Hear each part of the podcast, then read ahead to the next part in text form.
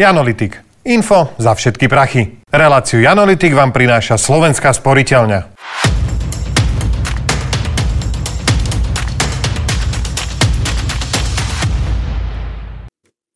Čau Zdeno, ja ťa vítam, ďakujem, že si si našiel na nás čas. Uh, ako sa máš? Mám sa dobre a ďakujem za pozvanie. Ako sa máš ty?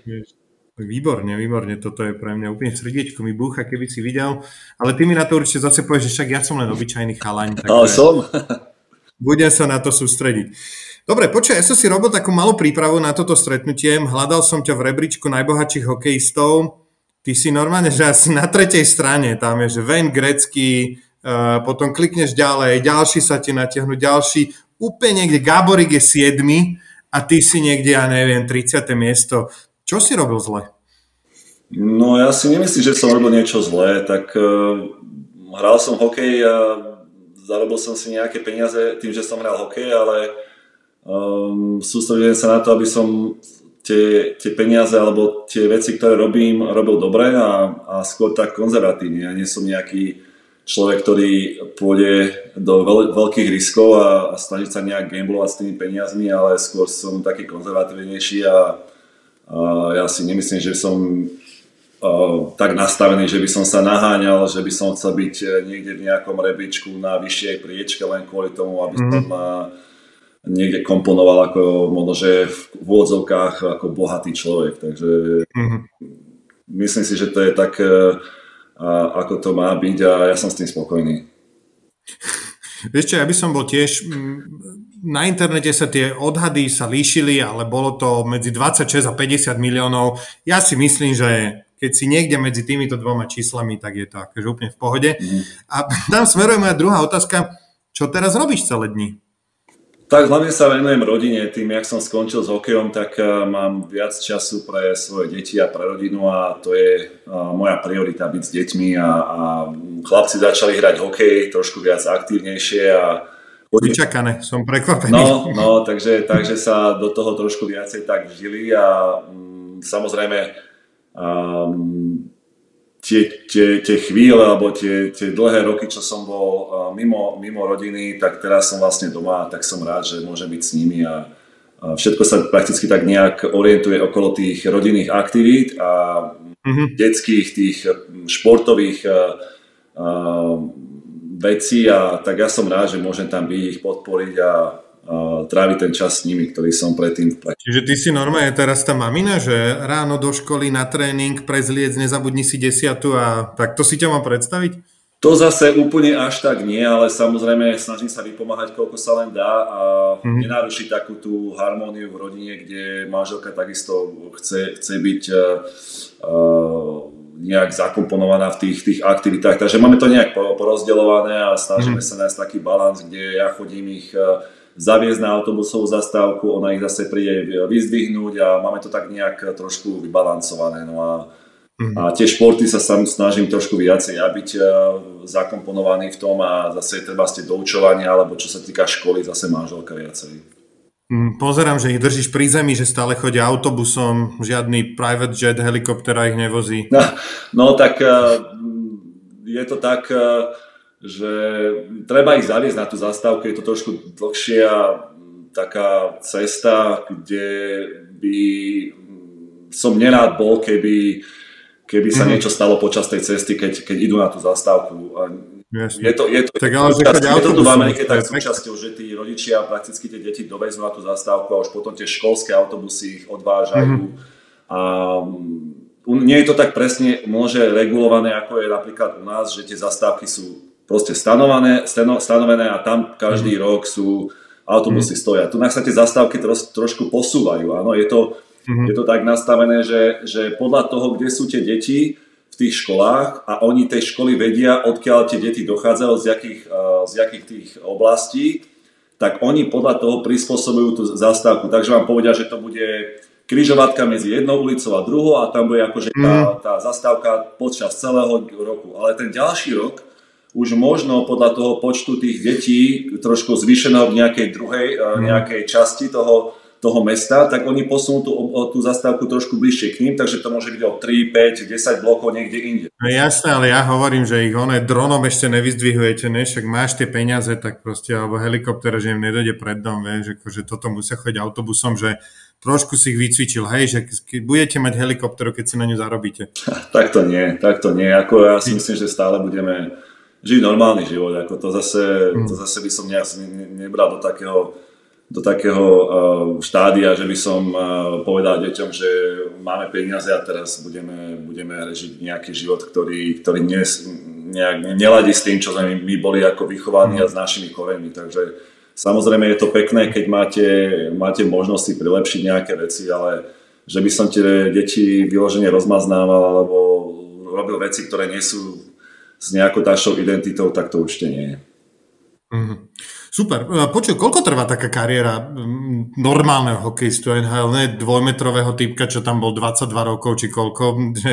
Koľko môže, akože keď tam od tých 5 rokov chodím, korčulujem a potom konečne sa dostanem do NHL, rodičia už do toho preinvestovali 80 tisíc eur a teda konečne som, koľko môžem čakať, že tam budem? To je, to je, to je veľmi individuálne a samozrejme záleží, aký typ hokejistu ste a aký máte teda dopyt čo sa týka záujmu a, a nedá sa to úplne presne povedať. Podľa štatistík sa hovorí, že okolo 3 až 4 e, rokov trvá taká priemerná kariéra hokejistu. Iba? A samozrejme tých, tých hokejistov, tá výmena tých, tých uh, hokejistov uh, v tých ligách, teda rozpráva sa o NHL, áno, je, je mm-hmm. dosť častá, pretože tá, tá, tá kvalita a tá to, čo od vás vyžadujú, aká, aká tú, tú, tú, tú obrovskú uh, oddanosť a, a tú, tú výkonnosť, mm-hmm. ak nemáte, tak, tak budú hľadať za, za vás náhradu, ktorá je lepšia. Takže veľmi to, zále, veľmi to záleží od stability a od toho, aký ste typom hráča, koľko vlastne tomu mhm. týmu dokážete priniesť. No ale v, by som povedal, že taký priemer je 3 až 4 roky. Ty kokos. Dobrá, koľko je teda priemer, dajme tomu, že si v tej nhl si stredne dobrý hokejista, koľko sa tam zarába? Čo je teraz taký štandard, že 5 mega ročne je, že v pohode dobrý deal, alebo ako to je inflácia, čiže 5,5? No e, zase, musím povedať, že to je veľmi zá, záleží, uh, uh, aký ste typ hráča a aký, aký máte zase prínos voči tomu týmu. Takže niektoré týmy si vážia alebo cenia to, čo vy dávate tomu týmu ďaleko viac možno ako iný tým. Podľa toho marketu, že čo, čo ten tým najviac potrebuje. Keď potrebuje niekoho, kto, kto je čistý strelec golov a nemajú ho a takýto hráč príde na voľný market, tak sú ochotní ho aj preplatiť, aby ho dostali do svojho týmu ak majú hráčov, ktorí sú uh, povedzme veľmi takí pracovití a, a, a, a tvrdí a, a príde nejaký voľný hráč, ktorý je takéhoto nejakého druhu, typu hráču, tak samozrejme nebudú za neho platiť, pretože majú mm. so svojom týme. Takže veľmi záleží na tom, a v akej situácii je ten daný tým a v akej situácii je ten daný hráč. Ale zase, aj ekonomicky to záleží od toho, aký je nastavený platový strop v, v, v NHL ale ten minimálny plat e, sa hýbe okolo 950 až milión dolárov, čo je vlastne ako nejaký mm-hmm. minimum. A ten maximum, e, neviem koľko... To je tiež taká spodná hranica, za ktorú ja by som bol ochotný sa tam nechať mlátiť o mantinel, akože pod tých 900 tisíc, keď za mnou niekto príde, tak Áno. sa ho pýtam, že... Áno, takže, takže asi tak, že ja by som povedal, že taký priemerný plat v NHL môže sa teraz e, pohybovať okolo 2,5 až 3 miliónov dolárov má ten človek nejaké výdavky ďalšie, alebo akože, že keď tieto peniaze už sú tvoje, alebo ešte teraz, že Ježiš Maria, brúsiť korčule si musím za 100 tisíc ročne a rukavice si dokupovať, tri hokejky som zlomil, jedna stojí 300 dolárov, alebo, či, alebo už ostatné vyriešené, že toto už je moje. Uh, tak samozrejme číslo jedna sú dane, uh, ktoré tu v Spojených štátoch sú do, dosť... A sa platia dane tiež? No samozrejme, ako to, čo sa uvádza niekedy, to, čo sa niekedy uvádza uh, v rôznych uh, tabloidoch a, a tak ďalej, že koľko zarábame, tak uh, ľudia mm. si nedokážu ako asi uvedomiť, že polovička z toho ide hneď na dane. A... Preto toto bolo, počúvaj, jedni píšu, že máš 50 miliónov, druhý píšu, že máš 26, podľa mňa tých 24 to je pozdanenie, ja už to chápem teraz mm, tie čísla. Mm.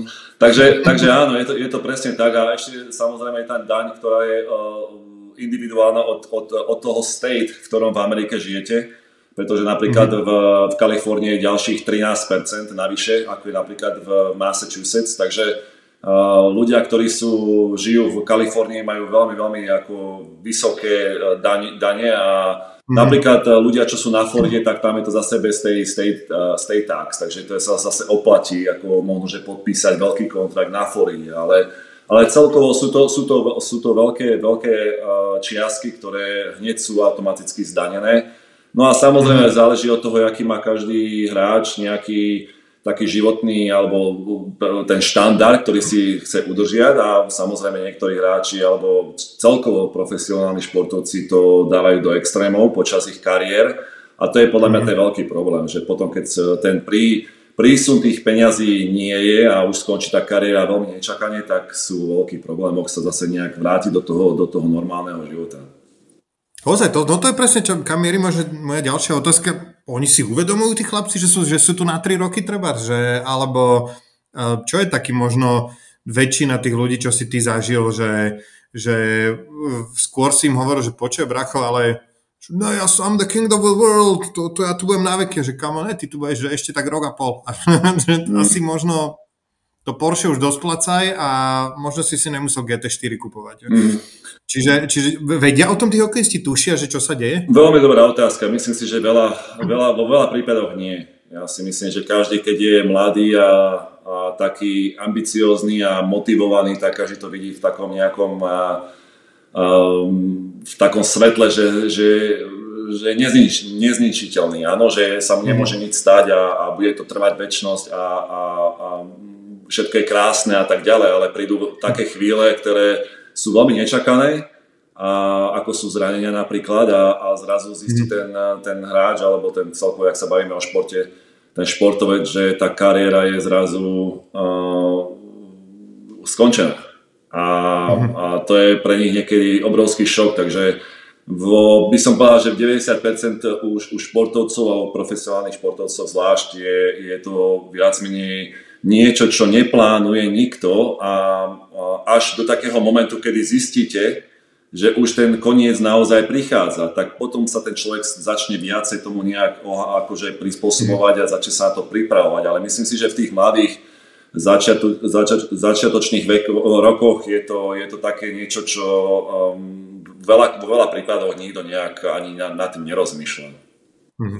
No a ty si ale niečo urobil dobre, ty si stále v tej tabulke, že mohol si na to byť možno oveľa horšie, mohol si mať proste v garáži zaprašené 4 lamba a proste, že nič to a nemal si čo do úst. Niečo si spravil dobre, ty si to ako vlastne riešil od začiatku? Ty si myslel na to, že toto sa môže skončiť, každý deň je náhoda a vôbec som rád za to, že som a odkladal si si do ponožky, alebo ako si to mal v hlave ty? Tak samozrejme človek sa učí a učí sa naučiť na tých svojich takých uh, chybách, alebo by som povedal, že takých životných lekciách, no ale podľa mňa, pre mňa bolo hrozne také, takým prínosom to, že uh, vlastne ja som vyrastal v takých skromných podmienkach a a nebo, nepovedal by som, že by sme boli chudobní, ale, ale takisto sme neboli bohatí. Takže mne to nejak tak mm. z, toho, z, toho, z toho, jak som bol vychovávaný, mi to aj zostalo a, a nestažil som sa nejak radikálne zmeniť môj životný štýl kvôli tomu, že som začal zarábať peniaze a, a začalo sa mi dariť. A skôr si myslím, že som bol veľmi ako taký uvedomelý toho, že naozaj tá kariéra mm. môže skončiť kedykoľvek. A tak ako to aj príde, tak niekedy to môže veľmi rýchlo aj odísť a, a snažil som sa nejak e, to, to, byť ako veľmi taký konzervatívno a nau, naučný, ako snažil som sa vždy nejak vzdelávať, snažil som sa o tom mhm. nejak čítať a pripravovať sa na rôzne, rôzne varianty, ale hlavne pre mňa bolo veľmi dôležité, že som sa obklopil ľuďmi, ktorí boli múdrejší ako ja, ktorí boli skúsenejší ako ja a boli hlavne od seba jeden druhý independentní. Áno, čiže to bolo pre mňa strašne dôležité, že som nebol napríklad v, v skupine, napríklad e, ako niektorí hráči alebo celkovo športovci sú v nejakých agentúrach, kde ich reprezentuje mm. agent, majú tam pod, to, pod, to, pod tým nejakým dážnikom majú agenta, majú tam finančného poradca, majú tam daňovníka, majú tam rôznych pomocníkov a tak ďalej. Ale vlastne títo všetci ľudia pracujú pod jednou umbrelou a mm. nejak tak si kopu malé domov. Áno, ne, nebudú sa mm. nejak e, jeden druhého e, zbytočne podkopávať. Kontrolovať, nebudú ja. robiť zle, budú si tak ako dohadovať, ako, ako, ako, ako sa dohodnú mm. na akých percentách. A ja si myslím, a mám také skúsenosti, alebo z toho, čo som aj počul, že to je veľmi zlá, akože tak, taký plán, taká stratégia, pretože keď máte takto independentných ľudí od seba, ktorí vám robí, jeden robí dane, druhý vám robí financie, tretí vám robí účtovníctvo, tretí, mm-hmm. štvrtý, tak zároveň sa aj to kontroluje a tým je to tak trošku viacej uh, uh, usporiadané, upratané a máte väčší prehľad, pretože každý vám povie, Čiže? každý vám povie nejak, nejakú tú svoju, svoju uh, radu a tým pádom sa aj viacej učíte, ale máte to aj tak trošku viacej pod kontrolou. Čiže tá prvá rada, keby som mal zhrnúť, ak už teda ideme dávať nejaké rady, je, že, že rozdiel si tých ľudí, postav medzi nimi čínske múry a najmi si každého uh, niekde inde, aby teda neboli proste z jednej firmy. Dajme. No áno, ale všetko závisí od toho človeka. Samozrejme, ten, ten, ten hmm. človek sa musí chcieť učiť, musí chcieť byť za, zakomponovaný, za um, je to také, zainteresovaný. On musí, mať, ja mám... on musí mať trošku zainteresovaný, ako to jeho, to jeho správanie, to, to, to, to, to že, že sú to jeho peniaze a že ich zarábaš, musíš aj sa o to starať. Nemôžeš to len nechať na, na druhých a trošku sa to No to ja mám, ja sa pohybujem, dajme tomu vedľa, pomedzi umelcov a veľa z nich hovorí, že mňa to nebaví, mne sa tie peniaze nechce riešiť. Myslíš si, že ľudia by to práve, že mali riešiť, lebo aj tu na Slovensku je také, vie, že ja aj o peniazoch sa nehovorí, s tým sa ja neviem, ako to je, to mne chodia na účet a nejako, myslíš si, že toto by sa malo zmeniť, že by to ľudia mali nejak riešiť, alebo dá sa aj takto prežiť život? Ja si myslím, že ľudia sa, že by mali mať všeobecne nejakú takú, takú, také vedomosti, ano? že ne, ne, netreba všetko študovať do úplných detailov a mm-hmm. snažiť sa ísť do nejakých veľkých hlbok, lebo sami vieme, že ten, ten, tá ekonomika, ten svet sa mení často, častokrát z týždňa na týždeň, zo dňa na deň. Áno, mm-hmm. takže je veľakrát, čo platí, možno, že alebo čo vyzerá dobre v pondelok, tak v stredu už je úplne nesmysel a, a tak ďalej. Ale mať všeobecne nejakú takú, takú vedomosť o tom, že čo chce s tými peniazmi robiť, ako chce byť straš, či chce byť viacej agresívnejší alebo viacej, viacej taký pasívne a viacej sa sústredí možno na nejaké investície, ktoré sú v nehnuteľnostiach alebo viacej v, v aktivitách a tak ďalej. Takže záleží naozaj od toho, od toho daného človeka, čo ho trošku viacej ťaha alebo v čom sa viacej vidí. Ale e, hovorím, tam musí byť nejaká domáca úloha, musí tam byť častá komunikácia, si myslím, a s tými ľuďmi, ktorí práve sa tomuto rozumejú, ktorým vy v nejakej, nejakej určitej dobrej viere akože veríte a máte teda, máte teda už, už s nimi nejakú dobrú skúsenosť, pretože najhoršie sami vieme, že keď za vami niekto príde a povie vám, o toto je 100% vec, toto je perfektná mm-hmm. investícia, toto sa nedajú pre, prerobiť peniaze a, a je to garantované. Áno, a keď mm-hmm. moje prvé otázky sú vždy asi takéto. OK, a keď je to takéto super, prečo to nerobíš ty? Prečo tam potrebuješ mňa? Áno. A druhá je, uh, máš tom peniaze aj ty? A veľakrát, mm-hmm. veľakrát je to také, že nie, nie. Takže už, už to mi hneď dáva najavo, že to, že to nie je také, aké, aké to niekedy tak tí ľudia predávajú. Mm-hmm. Uh, dobre, to je druhá rada, čiže toto sú dve základné otázky, ktoré položiť ľuďom, že, že prečo to nerobíš ty a máš tam svoje peniaze. To je veľmi akože dobrý tip, ja už sa teraz učím, si tu zapisujem pomaly poznámky. Uh, dobre, pamätáš si, že čo bola taká akože nejaká prvá tvoja investícia alebo niečo také, že, že väčšie, lebo tak predsa len prišiel, ja som si pozeral tam na začiatku, tiež si bol niekde tam, že zrazu si podpísal nejaký deal a bolo to nejaké 1-2 milióny ročne, dajme tomu, to ti začalo chodiť, ty navyknutý žiť z 3000 e, dolárov mesačne, zrazu ti tam zostalo, ak dobre rátam, 964 tisíc ročne, lebo 36 tisíc si minul a čo bolo také prvé? Kedy si vlastne začal rozmýšľať, že dobre, mám to tu na bežnom účte, že možno s tým treba urobiť niečo iné. Čo bolo, čo bolo ten prvý krok, čo si urobil? Tak moja prvá taká zásada bola a nepožičiavať si peniaze na čo nemám. Áno, ja, ja, ja som veľký zástanca toho, že buď na to máš, a môžeš mm-hmm. to dovoliť, alebo keď na to nemáš, tak uh, ja, ja si nedokážem na niečo požičiať peniaze a niekomu dlžiť peniaze a splácať niečo aj s úrokom. Ako ja som si povedal... Počkaj, to nemyslíš vážne, ale tak hypotéku máš, nie nejakú. Nie, nemám. Nik, nikdy som nemal ani pôžičku, ani hypotéku, nemal som nikdy niečo v takomto zmysle a ja som s tým úplne OK. Ja som si povedal... Zdeno Chára si v živote nepožičal peniaze ani na auto, že leasing, veď tam v Amerike všetci tak žijú, že... Nie operatívny leasing jazdíš a potom to odovzdáš, dajte mi druhé. Nie, nikdy. Nie, nikdy. No.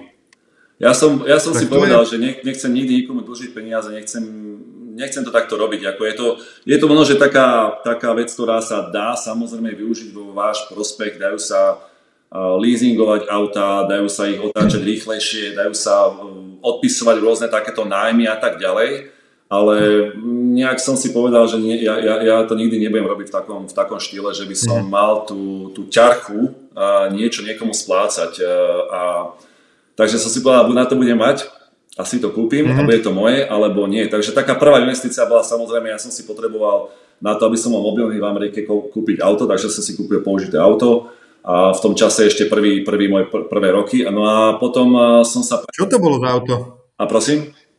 Aké auto si si kúpil? Moje prvé auto, úplne prvé bolo Jeep Cherokee. A, a také no. ojazdenejšie trošku auto bolo a nebolo nové a, a prakticky a, na to, ja som už potreboval mať auto, ako som, mm-hmm. som bol v takej, takej situácii, že som musel byť mobilný. A taká druhá väčšia investícia, aby som povedal, že som už, e, ako, e, ja som prenajímal, a keď som bol ešte na farme, a v, v, keď som bol pod New York Islanders, tak som prenajímal. No ale, ja si žil v podnajme. Bol som podnajme, no ale keď už som mal dosť peniazy, tak som si vlastne kúpil. A kúpil dom v Otave a to bolo už e, také, už, už som sa vlastne posúval do toho, že už som vlastne vlastnil niečo ako nehnuteľnosť, takže to bolo také prvé. Mm-hmm. A potom na Slovensku. Či to bol prv... To bol, to bol nejaký uh, prvý krok. Uh, dobre, uh, ak to nie je tajomstvo, v čom spočíva tvoje portfólio dnes, aspoň tak približne, že v čom máš investované, že čo je možno tá hlavná vec a čo je nejaká pikoška, čo, čo, má, čo, čo vlastne do čoho si tie peniaze dal? Tak ja, nie je to tajomstvo, veď ja sa snažil mať to portfólio trošku di, diversifikované a snažím mhm. sa mať nejaké peniaze v markete, ale samozrejme to percentuálne rozdelenie je skôr zase veľmi konzervatívne. Nie som nejaký gambler, že by som išiel mm. s nejakou veľkou percentuálnou čiastkou do stokov. Skôr som na to, aby som mal uh, také uh, garantované uh, bondy alebo bondy, ktoré vyplácajú dividendy a cenné papiere. Mám nejaké peniaze mm-hmm. v nehnuteľnostiach, mám nejaké peniaze v aktivitách, ktoré sú ako firmy, a niečo som zainvestoval ako im. To je čo napríklad? Ja viem, že ty teda jednou, tak myslím, že známe celkom, že uh, si investorom firmy, ktorá vyrába nálepky na hokejky a teraz aj nálepky na pálky na nejaký špeciálny šport americký, nejaký čudný plážový tenis. no áno, závislo ako investor, to som sa povedal, že som vstúpil ako do, do nejakých firiem, do nejakých startupov, a, a, ktoré, ktoré som videl veľmi ako také zase niečo, čo sa, čo sa vidím alebo čo ma interesuje, takže jedna z nich Restek, to vyrábajú a, a pásky na, na čepele, a už mm-hmm. to robíme celkom, celkom dobre a máme, máme nejaké také ďalšie kroky, ktoré, ktoré by sme chceli s tým posunúť tú firmu ďalej, aj ten produkt. No a z toho vlastne, z toho z tých nálepiek na tie čepele vznikla vlastne ďalšia, ďalšia spoločnosť a Kasa, Kasa Holding, ktorá vyrába zase nálepky na pádlo. A Padlo, padlo rakety, to je vlastne najrychlejší vyvíjajúci šport teraz v, po svete mm. vlastne niečo medzi, medzi tenisom a neviem, či to môžem nazvať ping-pongom alebo niečo takom, ale je to vlastne skrátený, skrátená tenisová hra. Mm-hmm. Dobre, čiže toto je tie startupy, alebo čo to je, ako to nazvať, čo, máš ešte nejaké iné takéto startupy, lebo hovoril si, že do viacerých? Uh, nie, ale snažím sa teraz ako uh, trošku viacej byť aktívny ako sám. Uh, začal som uh, trošku sa stretávať s takou skupinou ľudí, e, tak úplne náhodne sme sa poznali dlhšie a snažíme sa teraz e, nájsť cestu, ako urobiť taký vlastný startup s nejakou, s nejakou takou e, komunikatívnou appkou a mm-hmm. ešte na tom pracujeme, nechceme ako moc veľa toho prezradiť mm. a povedať, ale... ale Má to niečo so športom? A bude to aj so športom, áno, bude to nejakou formou broadcastingu, takže uvidíme, no, mm-hmm. tak jak to pôjde. Ale keď, keď z toho nič nebude, tak samozrejme, ako som len rád, že sa zase veľa... Tak si nič nepovedal a tvárime sa, že sa to nestalo. u nás na Slovensku máme také porekadlo, že je lepšie povedať, že nevyšiel mi startup, ako skrachovala mi firma, takže Aha. volajme to startup. A ešte jednu pikošku, čo neviem, či je verejná, však povieš mi, ty máš STKčku v Dubnici nad Váhom? Nie v Dubnici, v, v Novom meste nad Váhom. Dobre, to, ako sa stala takáto investícia, že Zdeno Chara má STKčku v Novom meste nad Váhom? A zase bola možnosť e, investovať a uh, videl, som, videl som taký dosť uh, pozitívny a, a, a, a by som povedal, uh, uh, return, ako je, je, to, je to stála investícia. Návratnosť investície? Prosím? Návratnosť investície. Návrat, návratnosť investície a bolo to možné v, te, v tom čase na, na odkúpu, tak som, som si mm. povedal, že bolo by, to, bolo by to fajn zase diversifikovať to portfólio, trošku dať niečo do, do niečo, čo zase nejakým spôsobom je, spôsobom je je a, dobré aj pre ľudí, slúži to aj ľuďom, ale samozrejme mm. je to aj niečo, čo môže produkovať nejaký stály príjem a, a, mm. a takže, takže som trošku akože išiel takou cestou. Na to nadvezujem aj ďalšia otázka. Treba investovať do niečoho, v čom sa vyznáš, alebo môže človek investovať že čokoľvek? Lebo vidím, akože naozaj začal si proste nálepka na hokejku, držal si hokejku 30 rokov v ruke, to chápem a potom je tam ale že STKčka a teraz je tam úplne iný startup. Čiže čo si myslíš o tom, že mali by ľudia sa držať toho e, svojho kopita, ako sa vraví, alebo môže treba skúšať aj inde?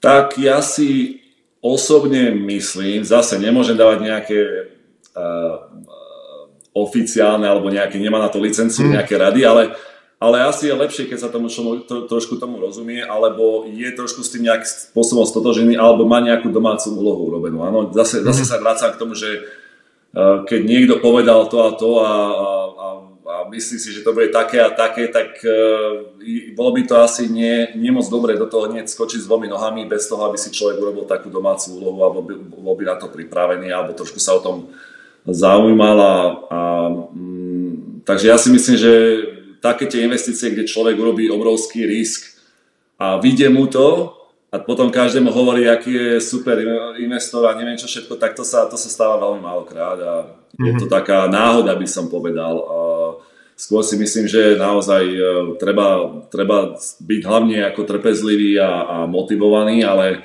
uh, mať také trošku takú, takú, takú seba brzdu, že, že si povieš, no mm-hmm. tak uh, treba, treba si dávať vždy pozor. Je pravda, že vlastne aj sa hovorí, teraz si nespomínam, ako sa teória volá, ale že hovorí sa o tých ľudí, ľuďoch, čo majú úspech, o tých sa píšu knihy, o tých sa točia filmy a že na jedného, čo to dokáže, prípada 50, čo to nedali, ale o tých nikdy nepočuješ, takže máš pocit, že je to jednoduché a ide to, takže mm. ty vravíš, že sa teda zabrzdí. Dobre, mám zo pár posledných otázok. Máš aj nejaké bizarnejšie aktíva?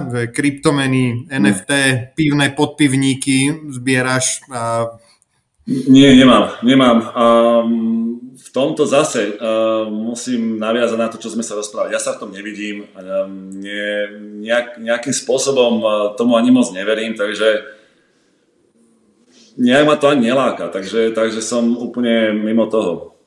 Nepoškvrnený kryptomenami. Asi tak. Dobre, čo bola tvoja najhoršia investícia? Pamätáš si, že akože dobre, toto som nemusel robiť a, a poučil si sa možno, alebo a, a presne možno, čo si si z toho zobral? A, takto, urobil som samozrejme nejaké investície, ktoré mi nevyšli, ale a, na konci dňa sa na to pozerám, že to bola tá najlepšia lekcia, ako som mohol dostať do života. Mm-hmm. A pre, Vieš nejaký príklad povedať? Môžeš, ďalší... môžeš o tom hovoriť niečo konkrétne? Uh, áno, zainvestoval som trošku do, do reštaurácie a nevyšlo to, ale hovorím, to je, to je, to je súčasť života, niekedy skúsiť veci, ale uh, našiel som cestu, ako, ako sa z toho dostať v tom najlepšom. A um, bral som to ako ponaučenie a lekciu. A... Čo sa stalo? Povedz nám to. Ľudia milujú počúvať, keď sa niečo pokazí. Tak nebudem chodiť do detailov, ale v tej reštaurácii treba mať samozrejme dobrého manažera, treba mať tam dobrú lokáciu, treba mať tam uh, uh, dobre nastavené tie, tie, ten, ten, ten plán a, a tie, mm-hmm. ten proces celý a tá, tá stratégia. Samozrejme, začína to s niekým, kto to celé nejak vedie a tým, že som tam bol len, len ako investor, tak uh, počas mojej kariéry to to nebolo vôbec ani možné, aby som tam nejakým spôsobom bol. No, a za ďalšie, za ďalšie ja som sa tomu nerozumel. No, vyloženie som do toho išiel ako investor, ale celé to nejak spadlo, lebo uh, veľa, veľa, veľa faktorov tam nie, nie, nie, uh, nešlo dokopy, nie, nebola tam nejaká taká uh, zohranosť, no a tak, uh, tak mm. nejakým spôsobom potom uh, spadlo, ale Um, naučil som sa veľa vecí pri tom. No a tak, um, čo, čo si ešte ja tak osobne myslím, že čo sú veľmi zlé investície, uh, podľa mňa je, keď majú ne, nejakí takto hráči zbytočne majú, že napríklad private jets a kontrakty, áno. Mm-hmm. Um, to je, to, je, to je strašne, strašne drahá vec. Keď si kúpuje niekto mm-hmm. strašne drahé auta, um, um, ktoré potom veľmi rýchlo vlastne klesajú na hodnote, alebo... Áno, to sa hovorí, že ak to kúpiš, tak minus 30%, že hneď. No, tuším, že tak nejaká tá, tá všeobecnosť je, keď kúpite auto takéto nejaké veľmi, veľmi drahé, ktoré sú už, bavíme sa teda áno o tých svetových značkách, tak hneď, ak prejdete cez tú hranicu toho dealershipu, tak je to nejak minus 20% a tuším, že každý rok potom je to minus 10% z tej hodnoty. No dobre, ale sú také niektoré typy Porsche, ktoré išli hore, ano. že si to ľudia kúpili za 50 tisíc a o dva roky to bolo 80, lebo... Tak to musela byť nejaká limitovaná verzia, alebo to sú nejaké mm. zberateľské kúsky. Ano, takže mm. samozrejme, že aj tak sa môže dať na takýchto investíciách možno nejak zarobiť, ale zase to treba mať kupcu, to treba mať ďalšieho zberateľa, ďalší človek, ktorý, ktorý mm. vie, čo robí a verte, že to nie je také ľahké mať nejaký kúsok nejakého memorabilia alebo nejakého takéhoto historiku alebo limitovanej verzie, ktoré zrazu všetci budú chcieť. Áno, to je, mm. to je, je to také, je to trošku citlivé. No. A neviem, ja si myslím napríklad aj také, že, že velikánske šperky. Áno, že úplne tie mm. extrémy, keď má niekto obrovské preťaze a teraz tie diamanty, mm. vysla, všelijaké znaky, to je tiež také, že Áno, je to, je to síce možno, ak sa hovorí, že tá tangible, ako dot, dotknutelná e, investícia, ale to je, mm-hmm. skoro nemožné predať. Ako to, ako to, je, to, je, to je veľmi ťažké. Musíš nájsť iného repera, čo to od teba kúpiť. no. E, dobre, e, rozmýšľal si, že na dôchodku bude žiť z predaja hokejových kartičiek so svojím podpisom? tak, uh, uh, ako by som to vysvetlil? Um, ja ti to viem vysvetliť. Ty ano. si mi ich zopár dal a chcel som to vymeniť za valabika že jeden valabik je 50 chárov, takže... Výborne, tak si... No vôbec není výborne, to som veľmi zle investoval. Potrebujem ešte 47 kartiček od teba. Dobre, ja ti ich pošlem. A, Dobre, tak... ale teda čo budeš robiť, keď už sa ti fakt nebude chcieť robiť? No, tak nie, že by sa mi nechcelo robiť, ako ja som, ja som taký človek, že si veľa vecí ako dokážem robiť sám a ja sa toho nebojím a Mm, nejak nie som odkázaný na to, že by som musel robiť. Doteraz som prakticky pracoval veľmi tvrdo a, a ťažko, ale mňa to veľmi bavilo. A mm, všetky ostatné veci, ktoré potrebujem si porobiť, tak sa snažím porobiť sám a nebojím sa toho. Hovorím, ja sa nebojím mať špinavé ruky, si urobiť v záhrade poriadok alebo... Um, Počuaj, toto je úplne pravda. To mne si osobne hovoril historku, jak ťa chceli presťahovať za 20 tisíc dolárov a ty si si zobral troch vysokoškolákov a presťahovali ste si to z U-Haul dodávkou sami. Čiže toto sa zaručujem, toto som naozaj počul, toto sa stalo a videl som z Denovi v očiach, videl som ti, že to nie je o tom, že si žgrloš, ale proste v istom momente, že už, ale ste sa zbláznili, že koľko peňazí, že no to bolo, naozaj, že to bolo strašné. Čiže, čiže máš niekde... No, to bolo, to bolo hrozné. To je ako, neviem, či som ti to úplne takto hovoril, ale to by prišli urobiť odhad na to, že um, koľko by stálo to presťahovanie a oni tak chodili mm. po tom byte a tak si písali do, do tých tvojich, uh, do tých svojich notes uh, za, každý ten, za každý ten predmet, že koľko a, a keď som videl, že čo tam dávali za zvesenie obrazu a položenie toho obrazu do toho boxu, tak som sa proste už, uh, už som bol taký frustrovaný, že som sa tak nahneval a mm-hmm. hovorím si, ja si prenajmem dodávku a tieto veci si všetky presťahujem sám. No a samozrejme, keď som už bol v tom taký, taký už v tom fungu, taký, že už mal nejakú tú takú zotrvačnosť, tak som si skoro presťahoval celý byt sám až na ten nábytok alebo na tie veci, ktoré som naozaj už nemohol sám, sám nosiť a tak, mm. tak som našiel takú, takú dobrú informáciu o študentoch, ktorí vlastne pred tým štúdiom, jak prídu do Bostonu a idú na tie vysoké školy, tak oni takéto takéto, jak sa hovorí, takéto brigády úplne vyhľadávajú a sú úplne sú nadšení, keď môžu ako takto dostať nejakú takúto prácu. A našiel som naozaj, som mal obrovské šťastie. Z okolností asi pár dní dozadu ma kontaktovali títo, títo chlapci a potrebovali nejaké referencie. Takže teraz vyjdeš ťahovať ich, ne? Nie, nie, nie, len potrebovali referencie, re, referencie, lebo v tejto našej oblasti ako presťahovali niekoho, hmm. tak si to asi chceli, to sa tak robí, že sa vymeniajú referencie. No ale mhm. boli naozaj skvelí tí chlapci a za pár hodín sme to mali celé naložené, vyložené a ja som bol aj taký, mm. trošku aj taký hrdý na to, že tam nešlo možno, že až o to, ako samozrejme, ja som si to mohol dovoliť, ako presťahovať to a nem, ne, nemusel som pohnúť ani prstom, ale nie, zase, zase mám nejaké také etické zásady a mám také, také niečo v sebe, čo od malička asi my všetci budeme mať, že alebo máme, teda aspoň ja mám, že keď si to môžem urobiť ja, tak ja si to spravím sám, ako, lebo nikto ti to nerobí tak dobre, ako si to robíš sám. Ako keď, keď aj mhm. hoci koho dáš, tak, tak vždycky ti môže buď to nejak obúchať, alebo sa to Jasne. nebude tak stavať k tomu tým predmetom niektorým, ako sa k tomu bude stavať ty. A, a na druhej strane je taký dobrý pocit na, na konci si tak povedať, že hej, urobil som to sám a mm. tak možno aj hrdý na seba aj na to, že, že stále to ako berete tak, ako to berete, že 30 rokov dozadu. Mm-hmm. Dobre, Zdeno, ja si myslím, že máme všetko. Veľmi pekne ti ďakujem, že si sa podelil uh, o skúsenosti človeka, ktorý zarábal a zároveň sa mu to podarilo neminúť a nerozmlátiť a niečo mu aj zostalo na konci, čo asi nie je úplne pravidlom pri všetkých športovcov aj vrcholovo zarábajúcich, takže veľmi pekne ti ďakujem za tvoj čas a maj sa pekne. No ďakujem veľmi pekne a bol som rád súčasťou tvojho, tvojho show, tvojho programu a ďakujem.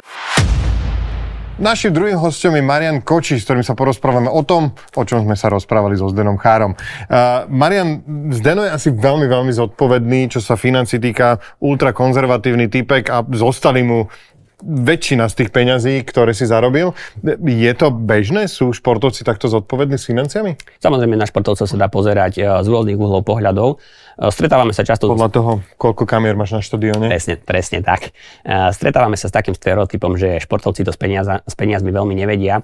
Je to predovšetkým kvôli tomu, že v médiách sa častejšie píše o tom, o, alebo teda o športovcoch, ktorí o peniaze mm. prišli, ako o tých, ktorí žijú nejakým usporiadaným uh, životom. Je však pravda, že magazín uh, Sport Illustrated prišiel relatívne už pred uh, istou dobou s prieskumom, ktorý hovoril teda o tom, že až 78% uh, profesionálnych hráčov amerického futbalu má do dvoch rokov problém s finančným stresom alebo prípadne vyhlásia bankrot. Mm-hmm. Basketbalisti wow. nie sú... No, akože dvoch rokov od skončenia kariéry? Presne tak, profesionálnej kariéry. Basketbalisti nie sú na tom veľmi lepšie, tam je to 60% a do 5 rokov a nie je to práve preto, že by basketbalisti napríklad zarábali menej ako akože, hokejisti, zarábajú viac. Ja si myslím, že presne, že dá, je jedno, či z 2 miliónov padneš na 0 alebo z 10, že už to nie je taký rozdiel. Môže byť Zdeno príkladom, um, ako by mali športovci manažovať svoje peniaze? On teda o sebe hovorí, že je konzervatívny investor, uh, takže možno také dve otázky. Jedna je, že či je toto cesta, ktorou ísť a že či sa dá byť ešte trošku odvážnejší. Samozrejme o tom, či je alebo nie je konzervatívny investor by sa dalo diskutovať. Určite však môže byť e, príkladom, pretože podľa toho, čo povedal, diverzifikuje mm. svoje investície, alebo teda rozkladá, neinvestuje do jednej veci, snaží sa tie peniaze rozložiť. Ako som spomínal, určil si svoj životný štandard mm. a je nohami na zemi, aj keď pri jeho výške má hlavu stále relatívne, oh. relatívne vysoko. Uh, potom, eh, čo je dôležité, radí sa s, s odborníkmi a Uh, bolo veľmi fajn, eh, čo povedal, že radí sa s viacerými, radí sa s viacerými odborníkmi, ktorí sa možno navzájom uh, nepoznajú a tým pádom si môže vytvoriť nejaký objektívnejší názor. Uh, myslí, myslí na, na budúcnosť, takže áno, určite môže byť, uh, môže byť vzorom. Čo je tu ale naozaj dôležité povedať, že uh, športovci sú v podstate ľudia ako my, my vidíme, že s finančnou gramotnosťou má problém celková populácia. V posledných rokoch sa na, na tejto oblasti, v tejto oblasti naozaj urobilo veľa, ale stále tento problém pretrváva. U športovcov je ešte teda dôležité to, že je potrebné, aby zostali nohami na zemi. Mm. Jednoducho, keď zarobím istý balík peňazí, mal by som si učiť svoj, svoj životný mm. štandard a keď zbohatnem, cieľom je ostať bohatý, nielen zbohatnúť. Čiže vlastne akože ľudia celkovo, ako možno Slováci alebo svet majú problém nejak s premýšľaním nad peniazmi a s tou nejakou, akože mať to vzdelanie potrebné alebo vôbec sa o to zaujímať, niečo s tým riešiť. Plus, keď si športovec, tak je to, že riešiš to na rozmere krát tisíc a sú tam tie akože možno uh, tie nutkania niekam to buchnúť asi vyššie a silnejšie. Presne tak. A zároveň tu platí, že profesionálnym športovcom sa stane pravdepodobne v mladom veku. Uh-huh. To znamená, stane sa mi to, keď som mladý a, a veľmi rýchlo, ako keby teda hej, ten, ten progres z predchádzajúcich kontraktov do profi kontraktu je naozaj obrovský. A potom zrazu bum a šiesti šoferujete Mercedes G po Vojenskom nábreží. Koľko vlastne by si mal nejak človek že odkladať, keď proste, že dobre, začal som zrazu zarábať, je to 10 miliónov dolárov ročne, aj možno tuším, že tá kariéra bude trvať 3 roky. Koľko z toho je tak akože rozumné, že, že, že mentálne, ako to má mať nastavené?